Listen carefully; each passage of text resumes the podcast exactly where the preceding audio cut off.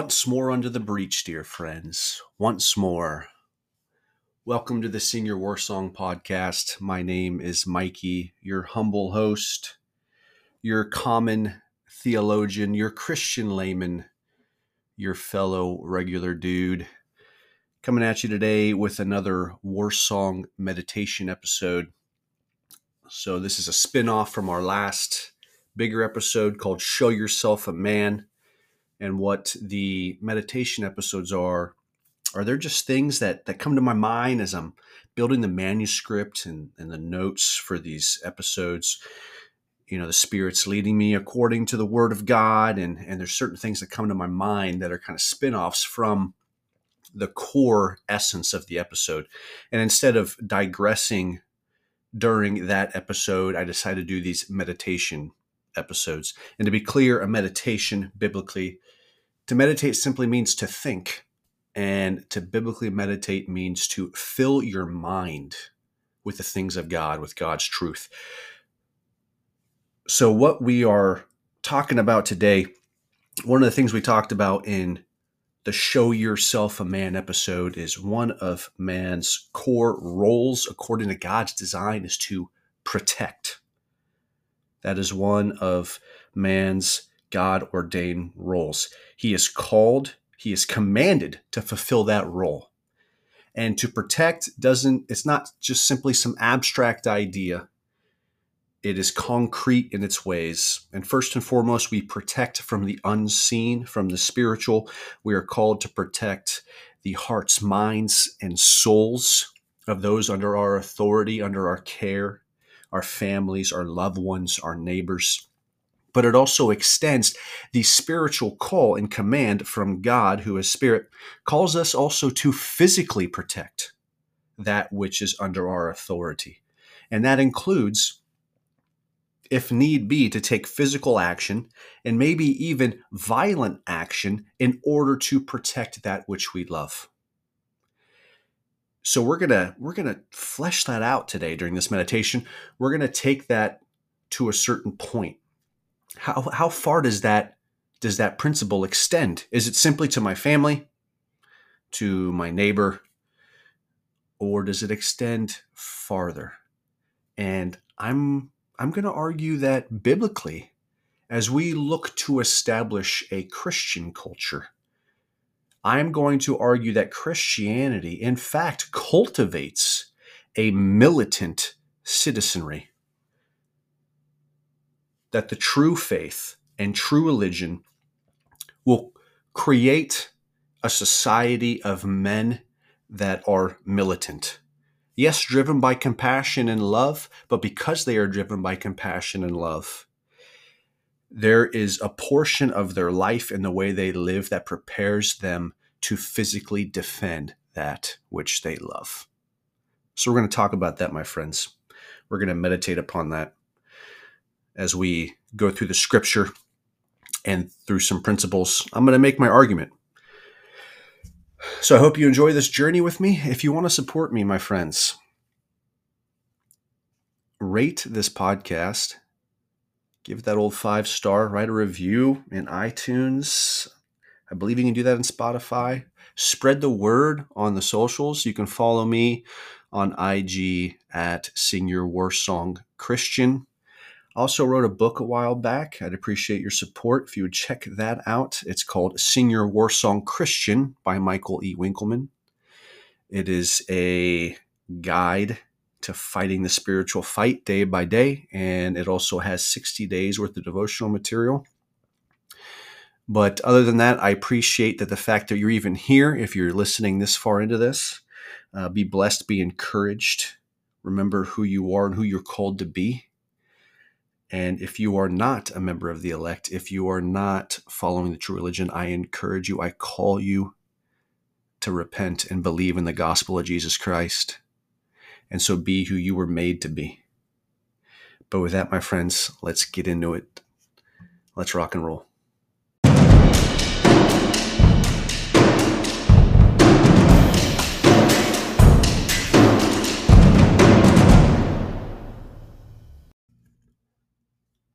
And I looked and arose and said to the nobles and to the officials and to the rest of the people do not be afraid of them. Remember the Lord who is great and awesome, and fight for your brothers, your sons, your daughters, your wives, and your homes. That is from Nehemiah chapter 4. So we've established that one of the core roles of man is to be a protector. But as we apply our theology, we must ask the question how far do we take this call? How far does God's command take this? Now, we've firmly established in the Show Yourself a Man episode that this isn't simply an abstract idea that just floats about in our head.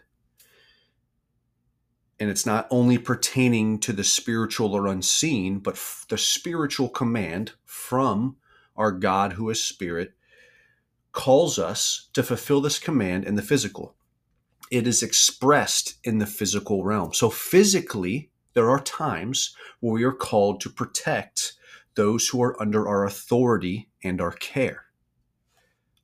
But to what extent? How far do we take that as individuals, as people? Is that only if someone enters into my home to do my family harm or my if I see my my individual neighbor being uh, attacked on the side of the road? What if I'm a professional warfighter? What if I am a civil magistrate working in the capacity of the law enforcement realm and I bear the sword? To what extent do I physically protect? We're going to answer that question today. But let us start with firmly establishing a certain idea about how we are to live as Christians how we are to engage the culture. So let's look at the Great Commission of Christ. Right? The Great Commission of Christ, before his ascension, he calls his apostles and he tells them to make disciples of all nations, baptizing them in the name of the Father and the Son and the Holy Spirit, and teaching them to observe everything he has commanded. And Christ says, Lo, I am with you even to the end of the age. So he calls us to make disciples of all nations, to teach everything he commands. And we must understand that the Bible, the Word of God, the inspired Word of God, every syllable is Christ. For Christ is the Word, He is the Logos, and every syllable of Scripture is His Word. So we have to be careful with things like red letter Bibles, right? There's those Bibles where they'll highlight the words of Christ in red, like during the Gospels when he was here on earth, physically speaking. But we should not exalt those words over any other word in all of Scripture, for all of Scripture is Christ. He, in the Spirit, inspired each author of each book to write down what they were to write down. So we must look to the entirety of Scripture to understand who we are to be as Christians and understand that every portion of the Word is essential and important and God breathed. So, in terms of the gospel and its advancement, of souls being saved, of God doing his work through Christ, we trust God with the success of the gospel and its advancement. Undoubtedly, God is successful in the fulfillment of his decree that he will save for himself a special people. So, inevitably, us as his special people, we have faith the gospel will be successful. We put our faith in God, knowing he will fulfill his work. And by his grace and mercy, we marvel that he will fulfill that work through us, his special people, his church. And so we must have faith that is nations, if we are to disciple peoples of the nations, we must have faith that God will be successful, and thus these nations may in fact be filled with Christians. We're advancing the gospel, we're preaching it through the way we live and build our families and our churches and the cultures that surround them. God uses this and the preaching of the gospel to save souls, to gather them in, and there may be, in faith, we may have to look forward and say, hey, the gospel may in fact be successful in these nations, right? God is victorious. He will not fail in his endeavor. So this may in fact be a reality. So we must ask the question as Christians, how do we order society? Is there a is there a Christian way to order a society? Or is it just up to the powers that be during that time? So, in other words, we have to ask as Christians, how do we order the culture? If we are in fact the majority within a nation, if Christ is fulfilling his saving work through the preaching of the gospel and the power of the Holy Spirit as he regenerates hearts, and it spreads and it spreads, and more and more people come to the faith within the nation, we come together as a people and ask, how do we order our society? Is there a specifically Christian way to order our society? Is there a Christian culture? And the obvious answer is yes. We must not be satisfied with simply living in the culture of the times. For the word says we are more than conquerors through Christ who loves us.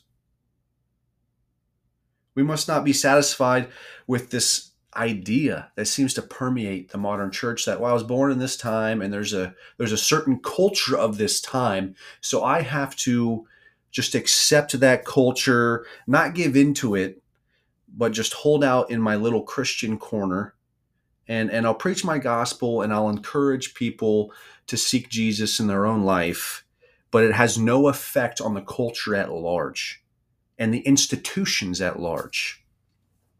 I don't think that's biblical.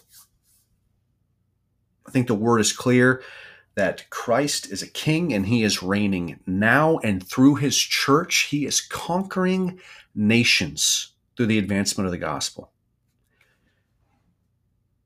And in recent years, there's been this concept, and I'll just speak to it real quick, and there's there's way more powerful voices than mine that speak to this concept of Christian nationalism. And there are there's obviously non-believers that just, you know, they shirk at the idea, you know, it's a theocracy. And there's even Christians that shirk at this idea. And first and foremost, I'll say if I were to speak to someone about Christian nationalism, we must define our terms because yes, me too. I'm cautious about the very term nationalism uh, because in a lot of ways, you know that that term will make the nation the absolute. So when when defining what we mean by we have to define what we mean before we can have our conversation. It's like it's like any any conversation we have, any any debate or argument, we must have a definition of terms so that we have a common language so we can ultimately understand what we're discussing. And that's the first thing I would do with Christian nationalism. I'd be careful because there's been in the past, there's been people that have claimed to be, you know, like Christian communists, which is, there's no way that can occur, right? This, communism is the antithesis of Christianity, for it makes absolute a completely atheistic idea and worldview that governs everything else, and it subjugates Christianity underneath it. And if you look at history, it was trying to eradicate Christianity or any idea of God, for the state was the absolute authority. So the same thing with Christian nationalism. Are you, as a Christian, making the nation the absolute power? Well, then I'd say I'm not. I'm not down with that. But the idea that as Christians, do we strive to have a nation filled with Christians? If that is indeed our definition of Christian nationalism, then as Christians we should say yes, for it is good to be a Christian. It is not good to be an unbeliever. It isn't good. And so we should strive as a people living within a certain nation to Christianize that nation. We don't conquer by the sword. You know, that's not what I'm trying to say. I'm not saying, hey, Christians, grab your weapons and we're going to go door to door. If anyone doesn't declare Christ, it's either declare Christ or die. That is not the Christian way. That is against God's truth. We don't we don't conquer by the sword. The word is very clear about that. We conquer through preaching the word and living the word and being led by God and and battling the ungodly and dark ideologies of our age, and in the power of Christ and his wisdom by the Spirit, planting churches and building communities of Christians that love their neighbors and are not afraid to preach the truth and stand against evil and God through his sovereign will and his providence and by his grace utilizes us as his special people to gather more into the fold. But we understand within God's kingdom and according to his word that there is a limited role of the sword. It's it's not to advance Christianity. It's not to convert people. That's not the Christian role or the good role, the limited role of the sword. But we must understand it does have a role. It does. Man is commanded by God to physically protect. And man may be called to utilize the sword to defend and to protect. So, as Christians, we seek to establish a Christian culture within any nation. That, that is the gospel. Going into a nation of people as God's special people that are a part of a eternal kingdom, a heavenly kingdom, entering in and preaching the gospel and establishing a Christian culture within that nation. For culture is the outward expression of what a people worships. And as we've spoken of in earlier podcasts, if we were to define worship, worship is the expression of what or who we value most. And that's why God makes it clear we are to worship Him and Him alone, for He is of the highest value. He is God. And so we must strive for, as His people, to establish a culture that worships Him that expresses him as the highest value, and we should settle for nothing less. We preach the gospel and call all to repent and believe while living a life of worship. As Christian people within our communities, building, cultivating, establishing Christian culture within our families, within our churches, and within our local communities. So we must establish within our culture as Christian people that our men are to protect. They are called to protect. And we must teach them what that means, to what extent. That is, that is the point we're getting to here. And to this I say, we as Christians should cultivate a society of militancy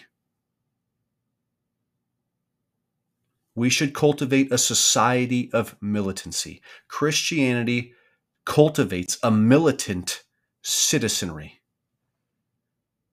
As fathers, we should train our sons with a sense of martial discipline. We firmly teach them why they fight and when they fight under the authority of the spiritual and unseen, looking to God's word and to God Himself and to the natural revelation of our existence, objective reality. We teach our sons right and wrong, and we teach them when it is right to physically fight and to defend. And then we take that universal principle and that universal good into the particular day by day reality of our of our lives and of our our discipleship of our sons. So we physically train them. We teach them how to physically subdue their bodies. We take them hiking. We teach them fieldcraft, self sufficiency, how to hunt, how to fish, how to garden, how to cultivate, how to build, how to provide and then protect that which they provide. And it goes on and on. And then we take it a step further that every one of our sons, whether God leads them to be bakers, artisans, engineers, farmers, they all have a basic level knowledge of weapons and tactics and communications as they are part of a local community of God fearing men that understand that they may be called to bake and build and and you know draw beautiful art and, and cultivate all these other things but at a moment's notice they may be called as a local community to gather as God fearing men and have a basic level of war fighting capability because they are called to defend their neighbors, their communities, their people, and their place. This militant citizenry would be under the lordship of Christ, as all things should be. Like we said before, we're, we're cultivating a society that worships the one true king. That is what true gospel advancement is. It is God's elect, his church going forth into the nations, preaching the good news, and the Holy Spirit ministering that word to the hearts of men, regenerating those hearts, gathering those men into the fold of the church. And as that church grows and grows amongst a society, Christian culture will flourish. And part of this culture, as I am arguing, is a militant citizenry, but it is under the lordship of Christ as it is filled with Christ following and worshiping men. And this citizenry that trains at a basic level, each man, to in essence be a warfighter at a moment's notice, would fulfill the commandment to love our neighbors. For that is the law summed up to love the Lord our God and to love our neighbors. And we are taking that command of love. And as we think of all the possibilities that may occur, all of the all of the spiritual and physical threats against our neighbors, we understand that it is a possibility that they may suffer immensely from threats of violence. So we are called to defend our neighbors in love. And it's not just our next door neighbor. If someone tries to rob them, it's not just our neighbor walking down the street or in the supermarket and we see someone violently threatening them and we individually protect them. No, we're taking that to the next level. We are building a society of love and thus a society of protection. Each man understands his role and his call. And so we stand ready as a people to protect our neighbors against threats of violence. And that violence can come from foreign invaders, societal collapse and banditry, tyranny, and persecution. And we understand that it is a citizenry that is militant, filled with dangerous men, for they are good men who understand their role as protectors, that will stand together united with the capability to look at any tyrant or persecutor or invader and say, Not my neighbor. Not my neighbor. For I will love them and I will stand as a wall between you and them. And we look at our modern age and it's it's because we've over institutionalized everything. We live in a society that's governed by this postmodern way where we live in the present we don't establish ourselves within the timeline of history, let alone in the redemptive timeline of the eternal God. And so everything is in the now, and we've tried to outsource responsibility to massive bureaucracies.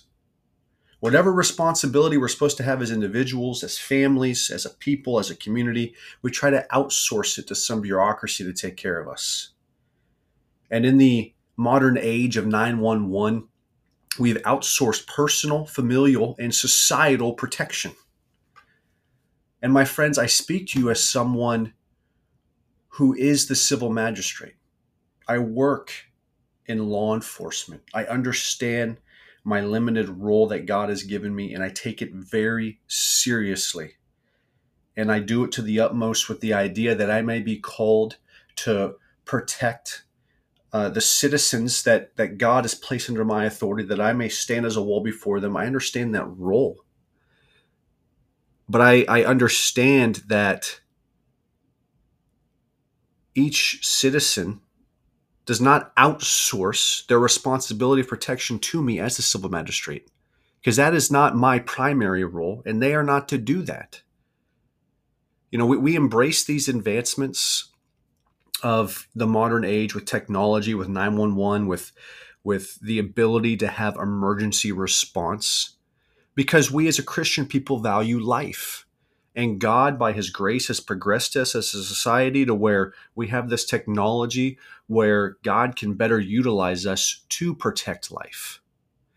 But the civil magistrate's primary role is to punish evil if you look at Romans 13, if you look at Peter's epistles, that is the primary role to be a servant for your good. But if you do evil, be afraid, for he does not bear the sword in vain. He is God's minister and avenger to execute wrath on the wrongdoer. And yes, in the pursuit of punishing evil, which in essence is executing the laws of the land, there may be situations where the evildoer is being caught in the act in the present and in punishing them we are protecting those who are in immediate threat of those evil actions and that's a powerful thing. And that's a thing that that i personally and my fellow professionals train for. Those that take it very seriously especially under the covering of god understand our role and its importance. And we sharpen the edge each and every day so that we could stand in a gap for our fellow citizen but this is a very rare occurrence, and really it's not our primary role or responsibility. The primary responsibility for protection is to each and every man of society. And under God's covering and, and His word and His call, you are not allowed to outsource that. You are not allowed to outsource that. I mean, even the the sword bearers that are professional war fighters or military. We as a society have decided to have a standing army and air force and navy to be that hedge. And that's a powerful thing. And it's one of the you know, primary roles of government in dealing with foreign policy, of nations to protect their people from foreign invaders, to have a, a coordinated approach to defense but in our modern age, we've outsourced it completely without any notion that we as a people could, at some point in history, be threatened. It's such a foreign idea to us. But anyone that that actually sets themselves within the objective reality of our history of God's created order. I mean, you read any history book, we we are one incident away from possible societal collapse and mass anarchy and banditry, a foreign invasion. And it is still up to every man to stand and protect his people. So it should be a part of our Christian culture to say, you, O oh man, are called to be leader, protector, and provider. And as protector, we will raise our sons into men that have basic level understanding and capability to warfight in order to fulfill the commandment to love their neighbor. And we must not forget this in our modern age. No matter how far we get, we, we advance, we must not step outside the bounds uh, that God has placed upon us according to his word of truth. We must not outsource the responsibilities given to us. And I spoke about this it, it's anything, any authority we have within our sphere of influence. I talked about this in Show Yourself a Man. As a father, I am the primary pastor of my children. It is my my role with my wife alongside me. It is my primary responsibility to educate and disciple and teach my children the way. I do not outsource that responsibility to another man, to a pastor of a church or a Sunday school teacher or an educator. These are all powerful ministries and they are great, but they aid you as the father in your primary role of education. They aid you, but you are not to outsource that responsibility. So is with protection. At the end of the day, I thank God for the military forces of this land. I was once a part of them. I understand their role and their call. But at the end of the day, God has given me the responsibility of protecting my family. All right, forgive me for the interruption with the phone call. Phone's on silent. We're good to go. This wouldn't seem like uh, that. This idea wouldn't seem so foreign to really any other generation besides our our postmodern generation, where we're led by this this subjective idea of just the now, and society should be a certain way now, without seating itself in reality. Throughout the ages, men knew that they must stand ready to protect their community. You know, in the West today, we live too much uh, in the abstract and we, we don't have a sense of concrete thinking. We don't seat ourselves in our proper place. And so we we have this bubble and we think that um, we can form this this society that is just safe uh, by its very nature and it's it's unseated from from reality, from the created order. And any other generation knew that the men of the village, of the community, of the local community, they were all uh, called at any moment to protect their, their community against whatever threat that may be. If it was on uh, a frontier or, or even within a, a realm or kingdom or republic, uh, they knew that there were there were threats of all kinds and that they could come together with their fellow brothers in the community and their fellow neighbors and citizens and form a wall for their local community to protect them.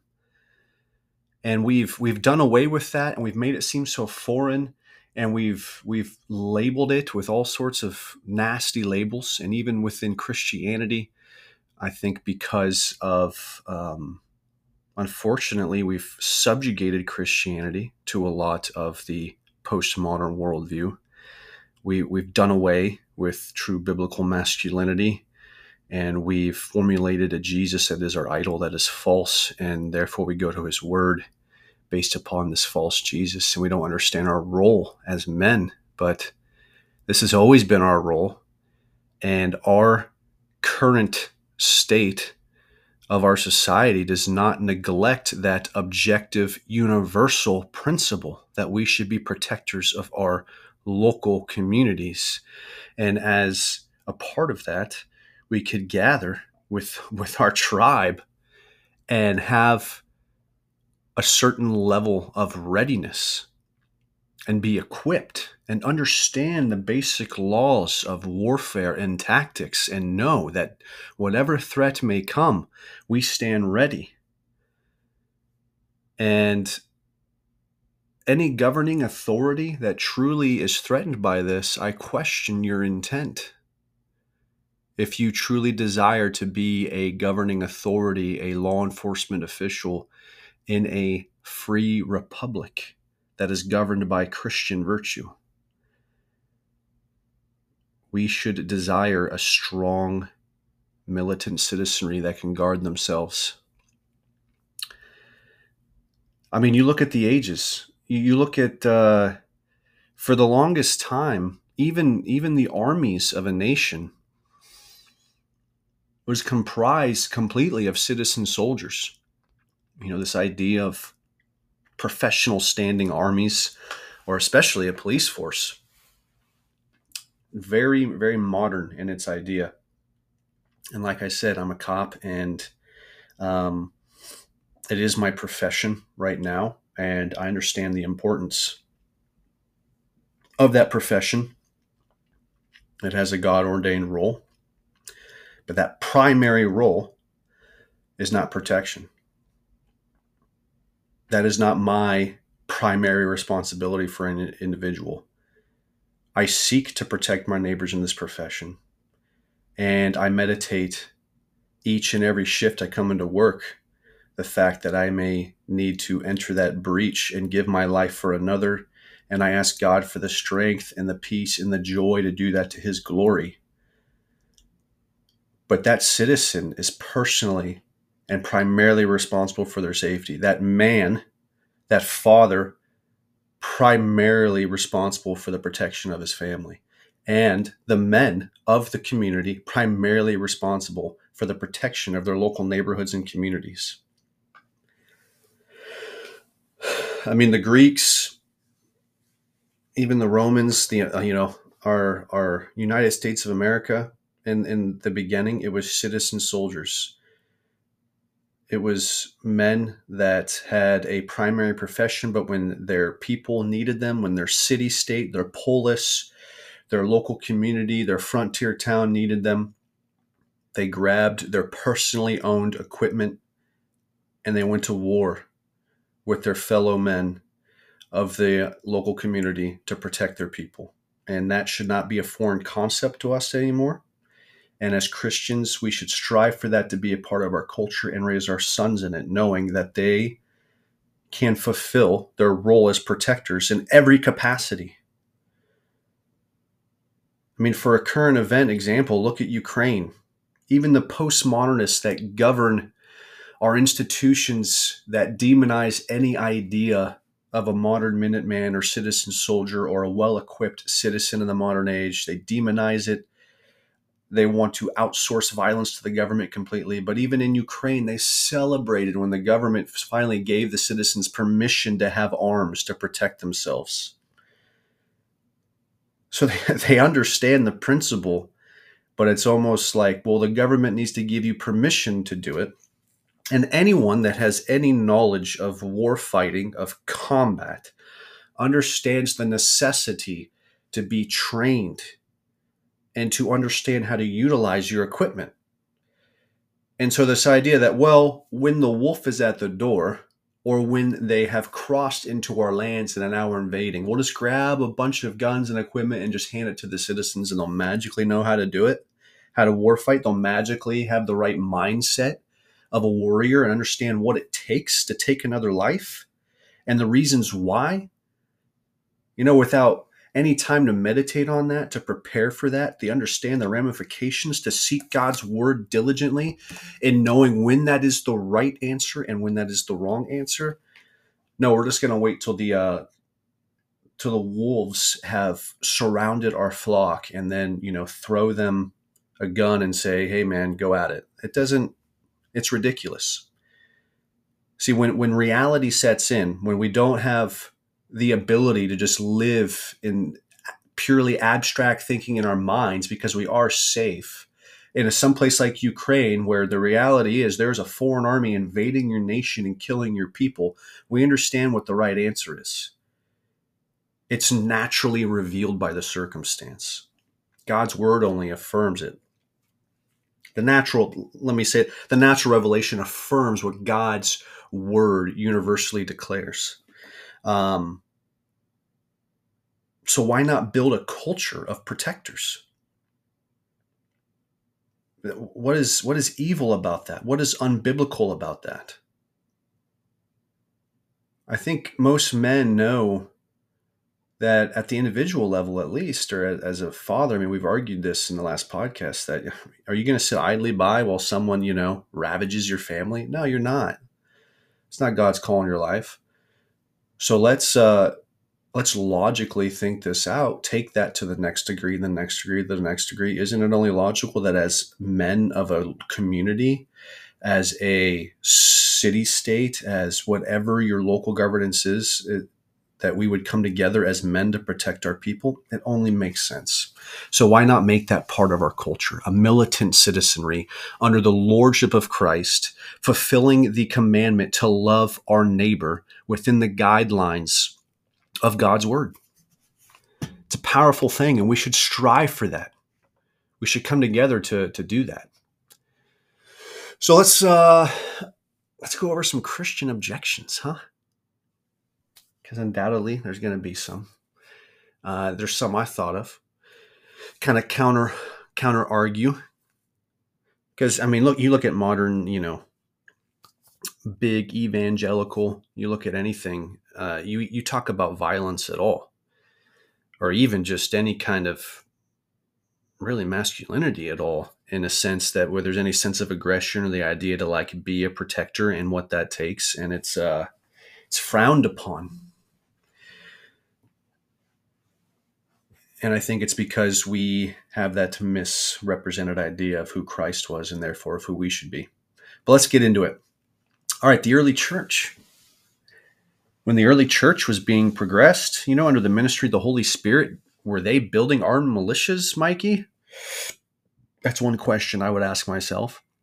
If this is a biblical principle and this is what every local community does, why don't we hear about it in the book of Acts? You know, as as Peter, as Paul and the other apostles are going to Corinth and Galatia and all these places, and they're establishing uh, churches and local communities. Why don't we have anything in their letters saying, "Hey, make sure and arm up and equip yourselves to protect each other"? Um, the first thing I'll say is no, they weren't formulating armed militias or anything of that sort. But the apostles were the foundation, Christ being the cornerstone, that advanced the gospel, which would eventually conquer an empire. Christianity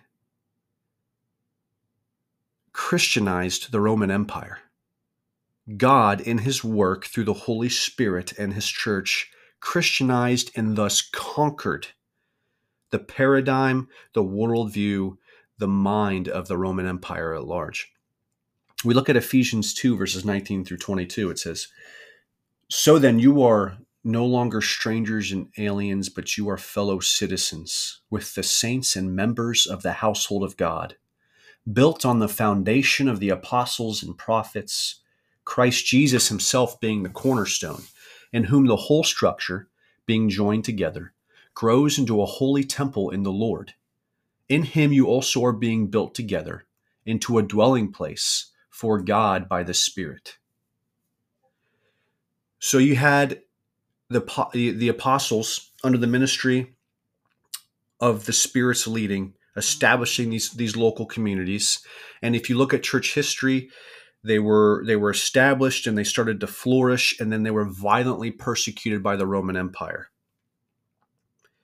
and you had you had christians serving in in the roman armies and that was where the persecution began. One of my favorite stories in history that speaks so much to my life is the story of marcellus the centurion. Look it up. But that was where a lot of the persecution began in the armies throughout the peoples.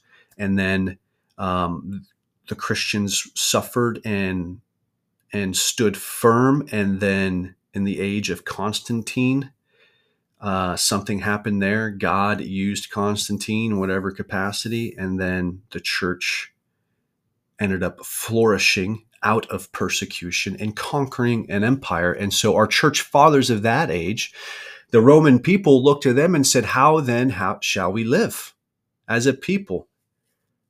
as understanding Christ as King, how shall we uh, how shall we live as a people? How shall we govern ourselves? So the church fathers had to seek throughout the entirety of Scripture a political theology. Right? Christ is Lord of all of life, and we don't just tuck him away in our in our private life, in our private devotional time, or even within just our little church organizations, we understand that Christ is king and sovereign of everything, and he calls us to live a certain way in every sphere. So we should seek how we should live politically, culturally, socially, and we should strive to do what our church fathers have done, which is Christianize the people, led by the Spirit, preaching the gospel, preaching and showing love to our neighbors and expressing the worship of our Lord in every aspect of our lives. So, although the church fathers weren't building militias like in the time of the the apostles as the church progressed and advanced in the power of the spirit um, the church fathers had to look how how are we to live as a people now as as christ is lord over this nation and its culture and so these church fathers when when looking to the men of these nations of these city states within the roman empire would have said obviously according to god's word hey your role is to be a protector of your people. And even if you look to the time of Paul, obviously in his epistles, it is him that tells the men to act like men and to give their lives up for their wives as Christ does the church, to love their neighbors, to declare to the church of Corinth, love protects. And I think in those generations, and just like most generations, despite our postmodern one, they would have looked at that command to act like men, and they would have understood that as men of their community, they protect their neighbors and their community. It would have been much more uh, present in their minds. It would have been much more apparent based upon their circumstance that this is this is part of their call. And so as we look to we look across the realm of of the world and, and the different places where the gospel is spreading. Um, and we understand that that this call uh, to to formulate a a militant citizenry for people in hostile cultures, this may not be a discerning response. Right? I'm not saying this is like as soon as you you spread the gospel, you know, if if you're a missionary, if you're going in especially hostile places, you know, China, North Korea, portions of the Middle East, uh, you know, America in five years. Just kidding.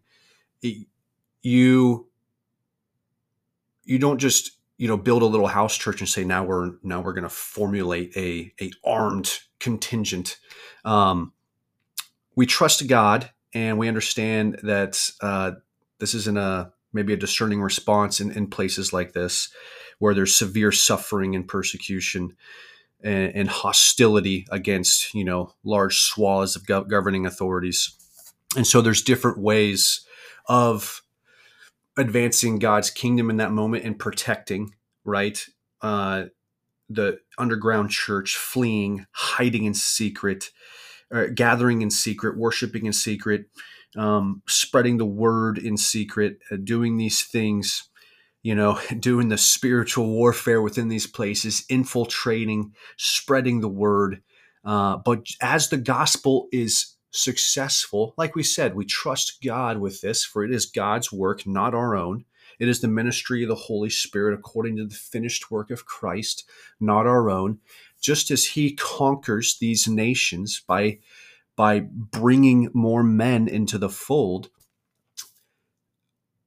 these nations come to a place where they say, How then shall we organize ourselves as Christians? And then they can thus say, We should organize ourselves to have a society of men that are physically ready and trained to fight because it guards us from what we just went through tyranny and persecution. And in the West, as I as I argue for this within our culture now, you know, we obey the fifth commandment. We honor the legacy of our fathers. We build upon what they have built. We look at, we go back to Ephesians 2, right? Christ the cornerstone, the apostles and prophets the foundation, and the whole structure being joined together. We're all growing into a holy temple. That is the that is the the historical process and progress of the church is part of that. So if we live in a land that has a rich Christian history from the time of the Reformation onwards to the Puritans who came to this land. And then our forefathers that built this society within the church based off these principles. We should build upon these principles, honor their legacy. So the word says, honor your father and your mother, that your days may be long in the land that the Lord your God is giving you. We don't just we don't just give it up the legacy of our fathers and violate the fifth commandment for the sake of trying to live in this disgusting culture we live in now. We are to continue to fight and wage the good warfare and for the battles of the minds and hearts of the people. But in arguing for our Christian culture, we should build upon this legacy and say, hey, we build we build a culture of strong, strong, godly men that stand ready to fulfill their call to protect at a not just the individual level, but as a tribe, as a community, as a neighborhood. And while we're on the subject of persecution, I'll argue this is a protection against persecution. And some would, would probably reel at that statement like, what, what? I mean, the Bible tells us to endure, to patiently suffer. But does that mean we never physically defend against persecution? Ever? Let's uh, let's talk it out. So let's go to First Peter three. This is uh, verses nineteen and seventeen, or I'm sorry, verse nine and seventeen. Peter says, "Do not repay evil for evil, or reviling for reviling, but on the contrary, bless. For to this you were called, that you may obtain a blessing." And then verse seventeen, "For it is better to suffer for doing good, if that should be God's will, than for doing evil." Okay. Then Romans 12, this is Paul to the church of Rome. This is verse 14 and then verses 17 through 21. He says, Bless those who persecute you, bless and do not curse them, and repay no one evil for evil, but give thought to do what is honorable in the sight of all. If possible, so far as it depends on you, live peaceably with all. Beloved, never avenge yourselves, but leave it to the wrath of God, for it is written, Vengeance is mine, I will repay, says the Lord. To the contrary, if your enemy is hungry, feed him. If he is thirsty, give him something to drink. For by so doing, you will heap burning coals on his head. Do not be overcome by evil, but overcome evil with good. And I believe many in the church today would read those verses and say, clearly, clearly, if we're being persecuted, we should never use violent force to defend ourselves. We should not avenge ourselves or repay evil for evil. But I think we've argued, and I question if I should do a full exegesis on when violent force is appropriate for Christians and in fact good. Um, and that that would be very a very exhaustive thing because I hit on it a lot, especially when talk about as men. But I think we've made it clear through some of our podcasts that there are times where God calls you to violently defend that which you love. So is that in fact evil? And I don't believe it is. His word it says here, if as far as it depends on you, live peaceably with all.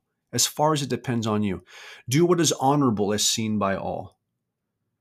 And so we, we have this idea where many of us in the Christian faith will say, okay, if someone's um, if someone's here banging on my door to declare their their intent they just have the criminal malicious intent to you know ravage and murder my family, I can protect them. I can protect my family. I can do that.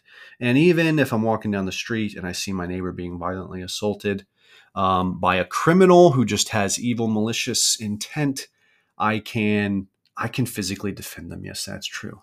But if the group of sick and twisted men come to my front door and bang on the front door and say, Yes, I am here to rape and ravage and murder your family. Ah, ah, ah, but I'm doing it specifically because they're Christians. I'm here to persecute you.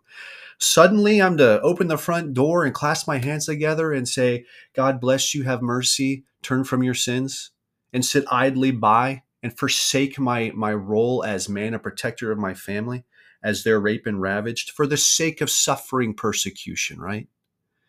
I mean, what what is this? That's we live too much in the abstract in, in our Christian faith here. It's ridiculous. Right? What is honorable to all? Per, to protect that which we love. And simply because whoever comes to my front door and they're doing it specifically because we are Christians doesn't mean that I can't the, the call to defend my family suddenly goes away. What I'm doing is not evil. I'm not repaying evil for evil.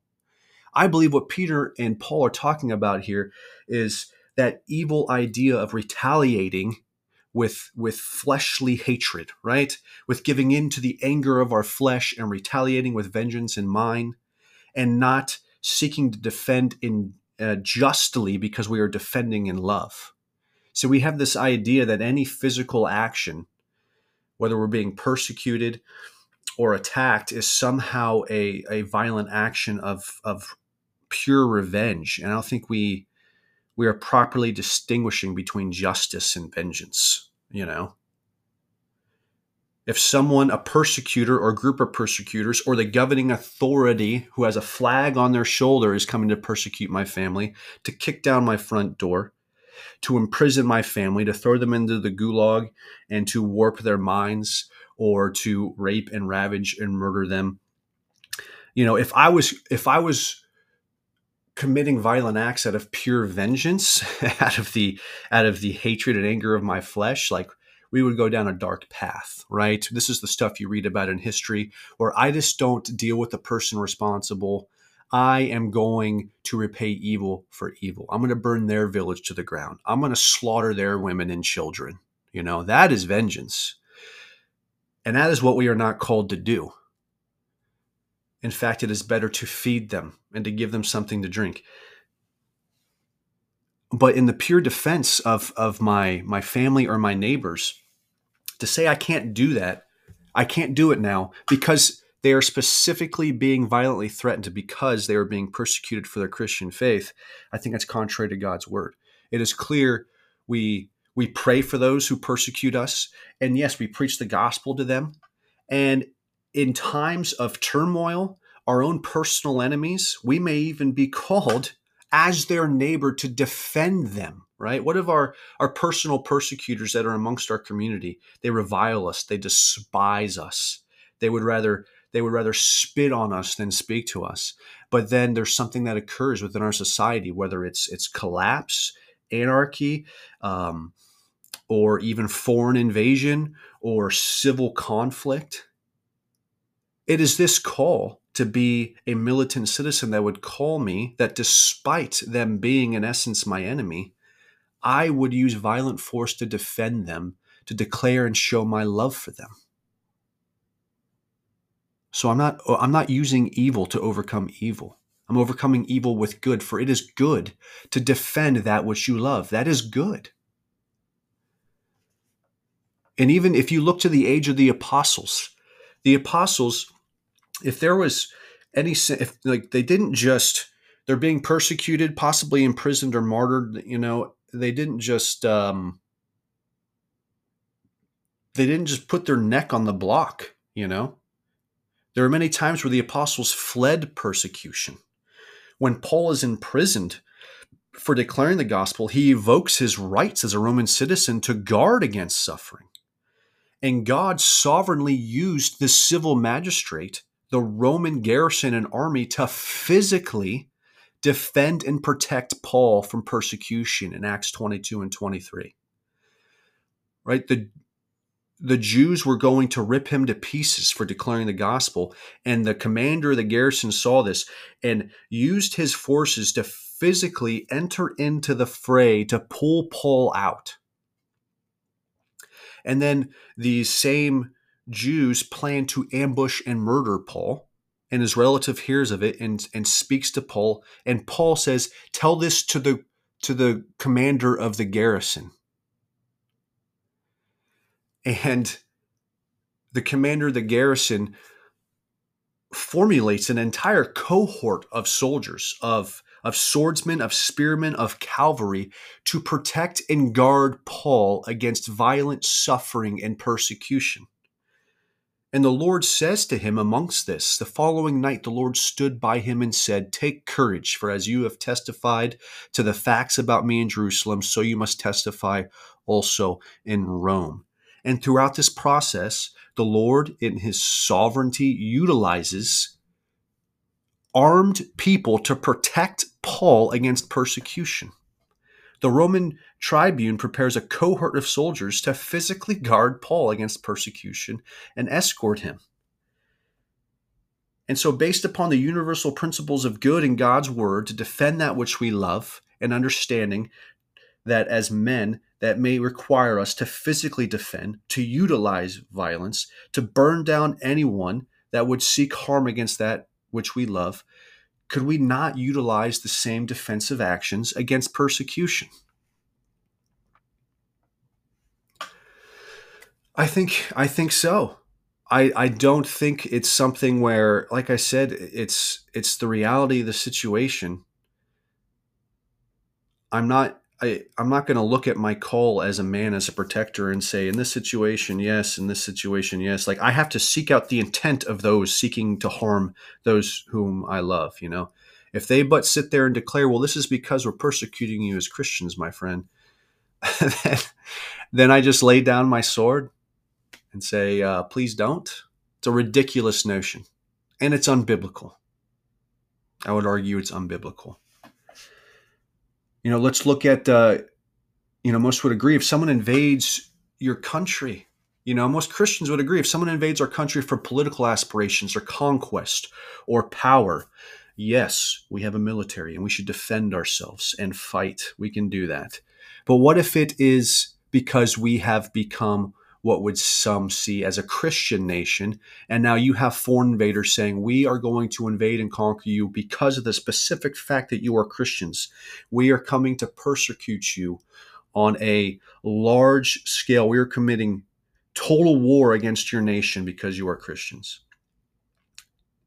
Do we need to but our idea of suffering persecution, of sitting, you know, weekly there to just accept it? Is that what we should do? Is that what our armies would do? I think most would say obviously no. It is it does not line up biblically. Um, and it's just outside of the realm of, of reality to think that way.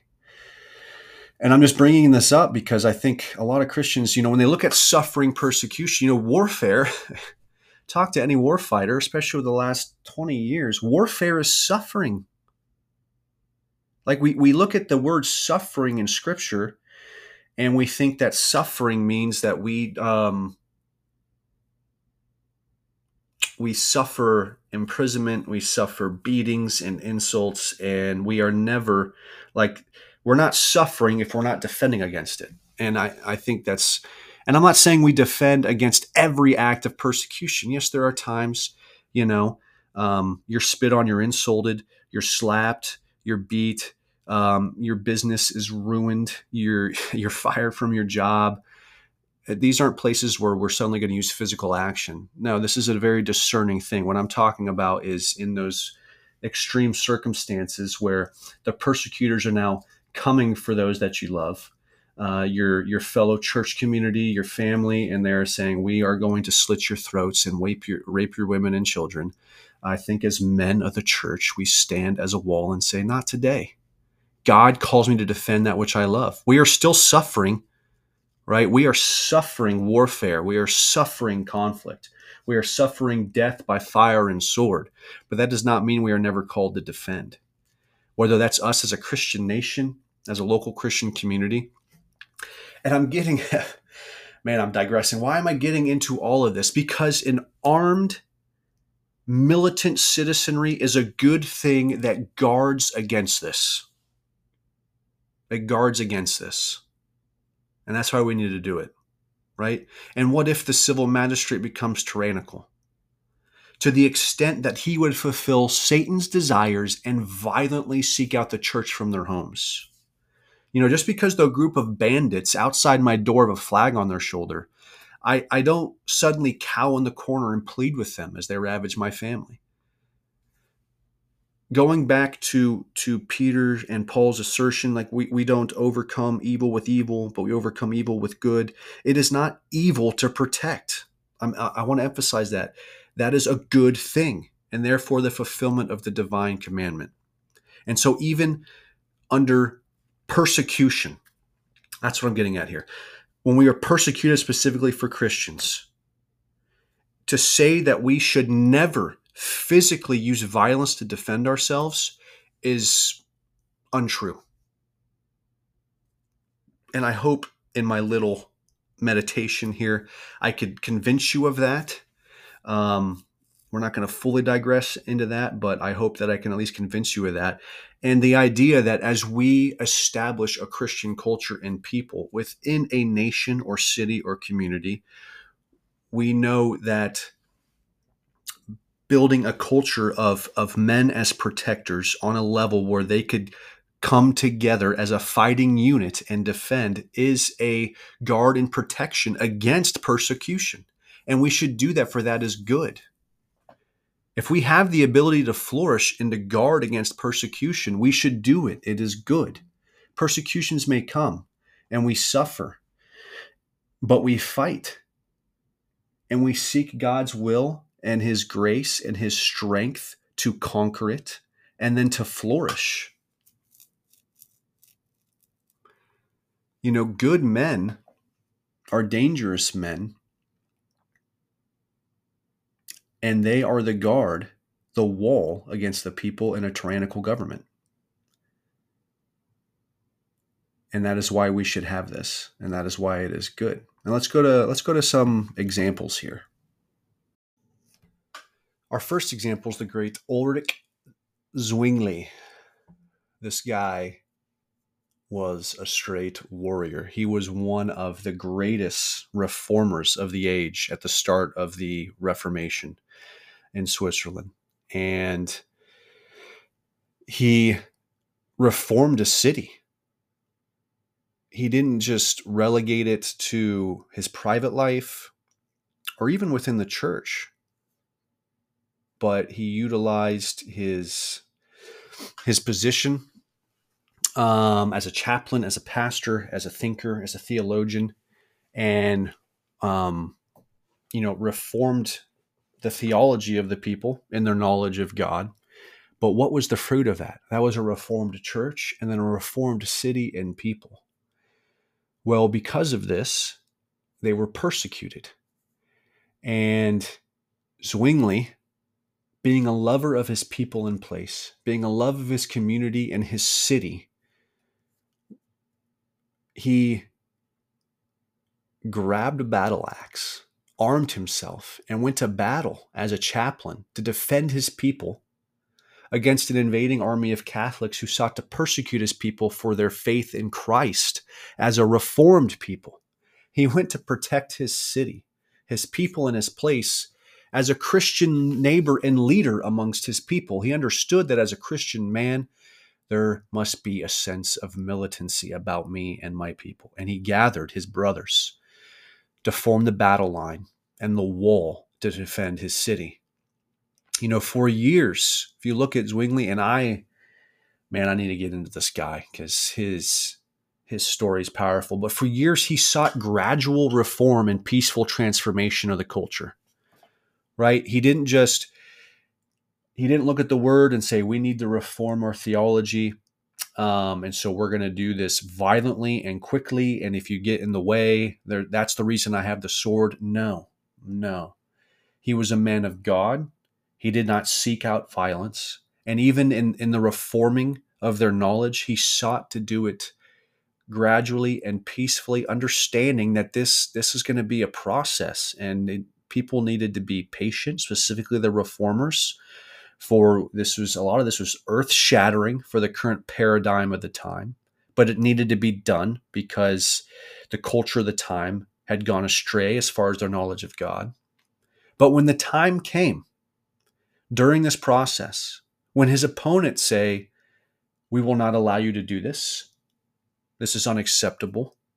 And if you refuse to do it, we are going to gather and we are going to invade and we are going to pillage and ravage and destroy your city. Zwingli knew what he must do, for it was the good and right thing. He grabbed his battle axe like a Chad and he gathered with his men and he fought. And that was where he died. But he died doing God's work. And these are the type of men we should strive to be for all of our neighbors, for the sake of fulfilling our call to love them this is who we should be. This is the culture we should propagate. This is the society we should cultivate. This is how we should raise our sons. I'm going to teach my son how to read his Bible, how to worship his God. I'm going to take him to church. I'm going to teach him manners. And then I'm going to teach him how to cycle uh, an AR 15. And I'm going to teach him what an L shaped ambush is. And I'm going to teach him how to sustain himself in the woods and maybe some field craft and how to gather with other men and to shoot, move, and communicate. For it is good. It is good when it is under the lordship of Christ and when you are doing it out of love and and defense. Right? So another example. this is for a biblical account. Nehemiah. Nehemiah was a warrior. This guy was the man. So Jerusalem was sacked, destroyed, and um, Nehemiah was tasked by the emperor of the time. Was it Artaxerxes? I think so. And he was tasked with rebuilding Jerusalem. He was given permission. So he goes down there. Um, he was a eunuch, part of the you know part of the royal um, group of counselors and officials, and he was given permission. So he goes down there to Jerusalem to reform the people. In essence, you read through Nehemiah's and Ezra's reforms; it was spiritual as well as physical work rebuilding that that nation, uh, its buildings, its temple, its walls, but most importantly, the hearts and minds of the people. Um, but as they were doing their work, Sumerians and other neighboring peoples sought to destroy the Jews who were seeking to reestablish this culture of worship. They saw them as a threat. They did not want to see this uh, this neighboring people gather any strength or power and these these enemies of Nehemiah and his and his fellow Jews, they did not want them to have the ability to effectively protect themselves. Right? You read through the account, they didn't want them to rebuild the walls because they understood what this would mean, and they were conspiring to come together and destroy them.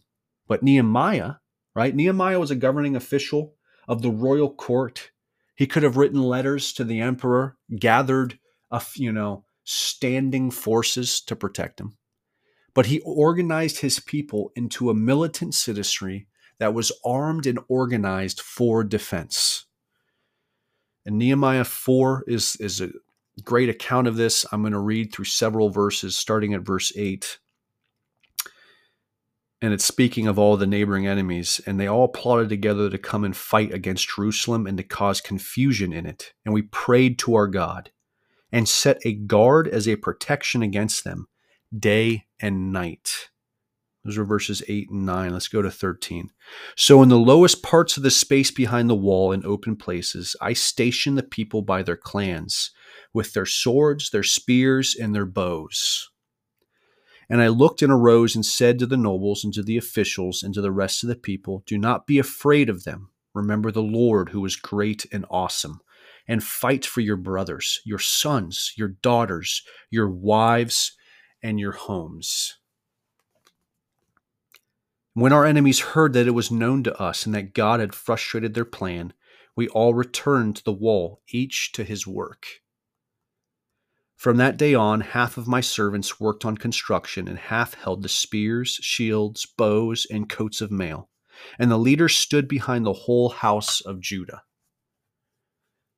So we have the situation where Nehemiah is reforming the people. He's trying to rebuild the defenses of the city and, and make it a, a governing city state again. And the neighboring enemies do not like that, and they conspire to thwart this plan to prohibit them from having the ability to properly protect themselves with defenses. Nehemiah hears this, and though he has the authority of the emperor, he utilizes the citizenry to defend themselves against persecution, not regular forces. He gathers them, he organizes them, he equips and weaponizes them, and utilizes them as an effective defensive force against this persecuting army that is coming after them.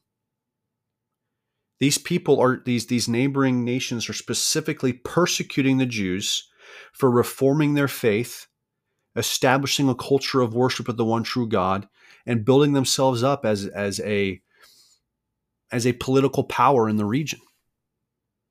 And we see here that a stalwart society of militant men dissuades potential tyrants and persecutors. A stalwart society of militant men dissuades potential tyrants and persecutors. We continue through Nehemiah chapter 4, and we're going to verse 17. So he establishes people with weapons and with those who uh, the leaders stood behind the whole house of Judah who were building on the wall. Those who carried burdens were loaded in such a way that each labored on the work with one hand and held his weapon with the other. And each of the builders and his sword strapped at his side while he built, had his sword strapped at his side. The man who sounded the trumpet was beside me. And I said to the nobles and to the officials and to the rest of the people, The work is great and widely spread, and we are separated on the wall, far from one another. In the place where you hear the sound of the trumpet, rally to us there. Our God will fight for us. So we labored at the work, and half of them held the spears from the break of dawn until the stars came out.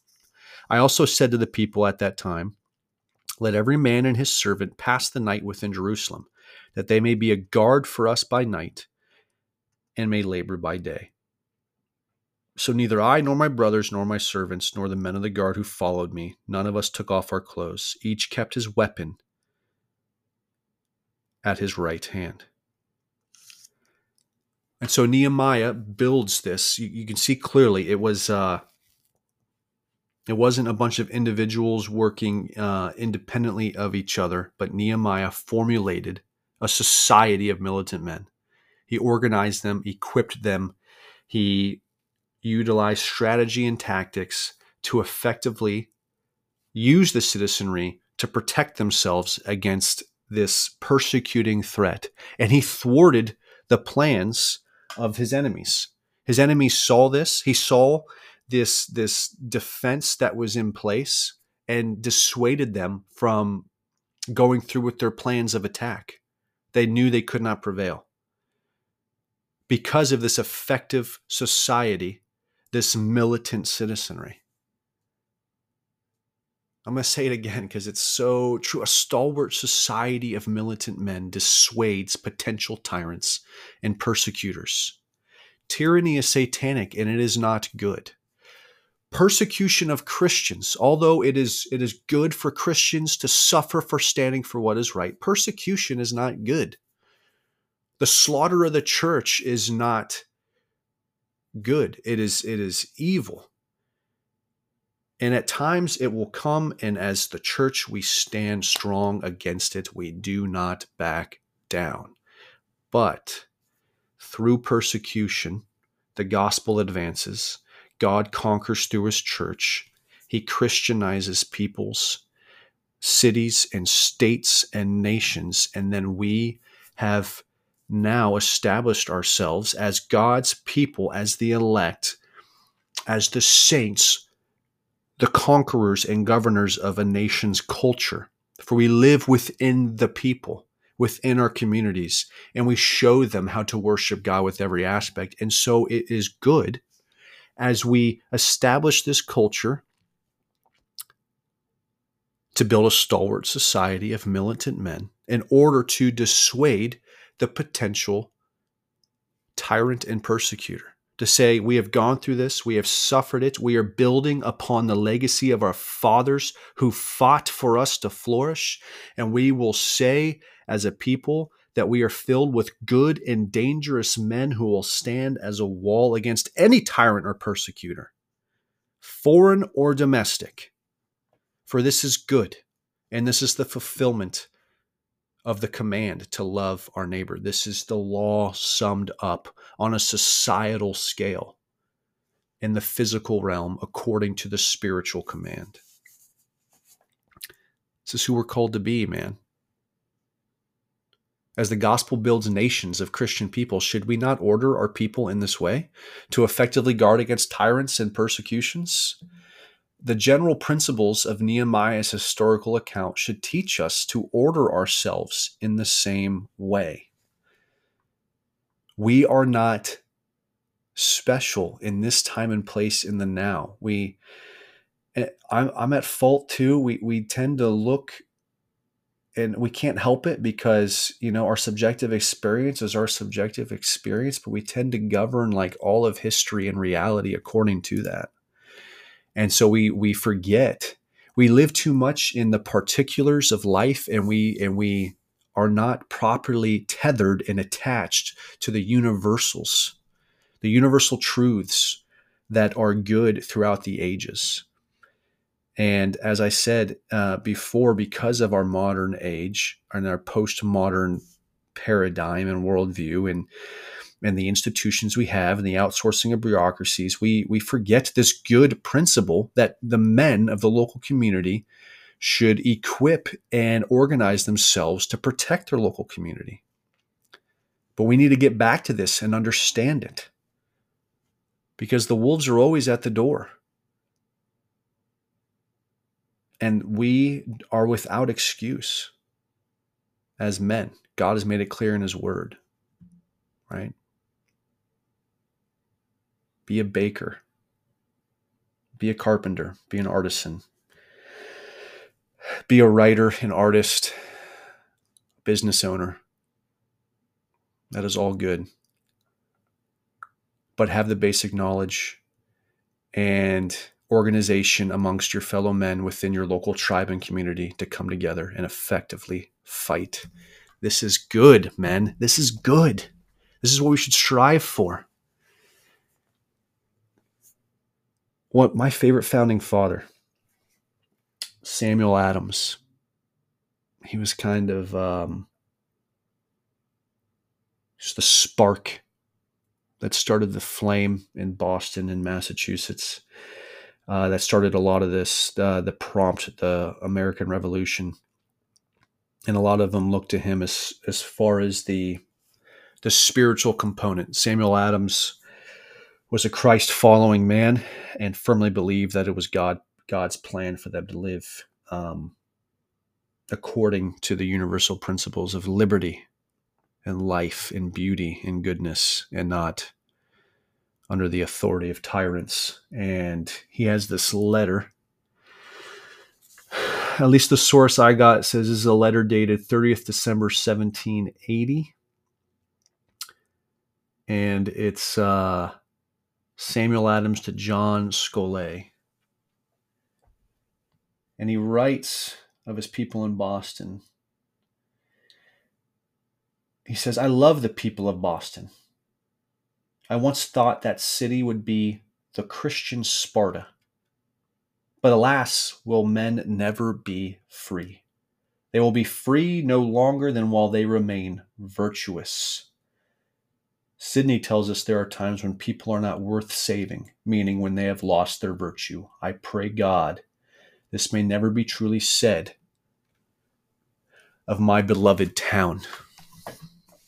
Samuel Adams as a Christian man, loved his people, the place that God had put him in, his local city, his community, and as a disciple of the Lord Jesus and as a member of the local church, he sought to establish a certain culture there governed by Christian virtue, and he sought a Christian Sparta.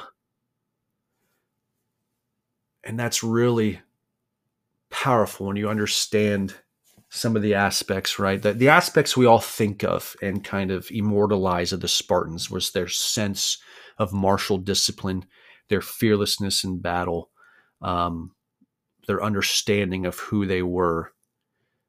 And so we, like Sam Adams, should seek this Christian Sparta, this this this community that is established by a culture of martial discipline. And let us not forget it is a Christian Sparta and Christian virtue and we are always governed by love. It is it is the compassion of Christ dwelling richly in our hearts that drives us to do any of this. We are not to be stone and cold and calculated in this and um, be lovers of violence by any means, but we we strive to become a militant citizenry to sharpen the edge each and every day, to be physically ready, to be able to utilize our tools, to be able to communicate with our teammates, because we are driven by the divine love, by the compassion and gentleness of Christ that demands that as men we be protectors of our people. And so within this, let's establish that culture of discipline. Every man know how to shoot, move, and communicate, for these are the laws of basic tactics in combat. And let us equip every man. You look to the old ways of the Greeks, the early times in the Roman Republic, it was citizen soldiers equipping themselves. When, the, when it was time for the city state to go to battle, the man went into his closet and grabbed his armor and equipment and he went. And so individuals within our community should have the ability and capability to equip themselves with arms, with armor, with all the other tools necessary to be a militant citizenry in our modern age. If we go to the American context, because I am American, um, but I would argue these should be principles of every nation that is Christianized and that becomes a free republic. I look to like the uh, to the Second Amendment, right? And we we discern the Second Amendment uh, according to God's universal standards, like anything. And I, you know, I don't like to. See, I, I hate all these terms like gun culture or I'm a, I'm a two A guy Nah, dude, I'm a Christian. And my worldview is that of Christ and his Bible. And so I understand that according the political theology of God's word says that God ordained government to be a good thing, but it is limited because God made men with a sense of volition and they should have the liberty to exercise that will to the glory and praise of God. So I'm a limited government liberty guy. And I understand, I've argued this entire time that a militant citizenry guards against an overreaching government and firmly establishes within its place liberty. Because we understand that the, the very idea of rights, you know, people talk about human rights, whatever rights, but individual rights and liberties are what they are because our nation was founded upon a worldview, or I'll say a, uh, Glenn Martin calls it a conglomerate worldview. It was kind of the combining of Enlightenment rationalism and biblical Christianity, but they both had this in common that there is an authority higher than government, and that authority has given us rights that government cannot take away. Government is not the highest authority. And so a militant citizenry limits the government. And it is objectively good when the participants submit to the lordship of Christ, as with all things. The right to liberty demands people have the right, regardless of how the magistrate feels about it we must be able to effectively arm ourselves to defend against a tyrant that would seek to oppress us. This is good. It establishes a society that flourishes in that liberty, each individual being led by God, for each man is a king. That's one of the presuppositions of Christianity. Every man is prophet, priest, and king, as we talked about. And so, as a king, he can seek God, to be led to exercise his liberty, to worship God within the civil society, the culture, and the place according to his conscience. And this armed citizenry is ever vigilant and ever present to guard that civil society as it flourishes and worships God. And I do think, you know, you talk, you know, whatever gun problem, you know, we do have a problem For we have an immoral people, and our culture, our society is being led by a worldview that is wicked and evil. And God has given us rights rights to life, liberty, the pursuit of happiness, our property. And according to those rights, we should have the capability to defend ourselves. But rights require, in order for a society to flourish that is free, it requires a virtuous people. This is what Samuel Adams is really getting to in his letter to John Scollay. You read the entirety of the letter, he's specifically talking about the need for a virtuous people. And he was seeking a Christian Sparta, for the idea of a Christian Sparta would be a virtuous people, a people living that their minds, hearts, and souls are governed by the virtues of Christ, of truth, of goodness, of all that is beautiful. And according to that virtue, they are a militant people that stand ready to love one another, defend one another, fight for one another as they flourish together. Many of the founding fathers, read their letters, they understood in order for the republic to work, they needed a moral and religious people. And right now we don't. We have an immoral people, right? So do we really have, according to our um, immorality, the ability to have these rights, to have these guns? You know, and some would say no. But here's here's what I'm getting at. Some would say the pollu- the the solution is to have the government be the monopoly on violence, to have the monopoly on violence because well, it's the governing authority and they're the experts and the officials and they're there for our good. And only they have the um, capability to, to exercise violence, to protect us from ourselves. I would argue, like with any of these situations, the solution is not tyranny. to prop up a tyrant in order to protect ourselves. The solution is to be a more virtuous people. That is what we need. So any, you know, the gun problem, the crime problem, you know, abortion, all these wicked, awful things that are occurring. We don't give up our liberties to prop up a tyrant with some really vain and ridiculous idea that the tyrant will protect us. No, we need a more virtuous people. So it's incumbent upon the elect the people of God to one, we need to repent of our sins because of our failures, and then strive to propagate that Christian culture. That we can once again have a virtuous people that can properly exercise these liberties.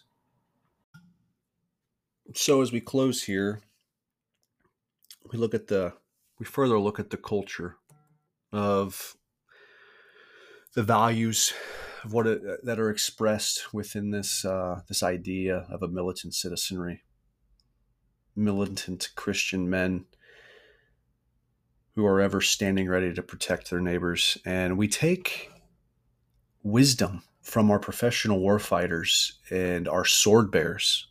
You know, in, especially in light of the recent American conflicts we've gone through, you know, 20 years of conflict, and we have a lot of good men who have been through a lot, who have been taught some valuable lessons.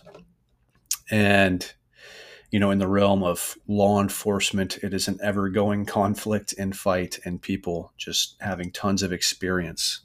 And so these these professionals, right? We we want to eliminate within our culture, our Christian culture, any sense of divide between the professional and then every citizen that is called to be prepared for conflict. You know, we the professionals shouldn't use their experience to be some sort of gatekeeper to knowledge.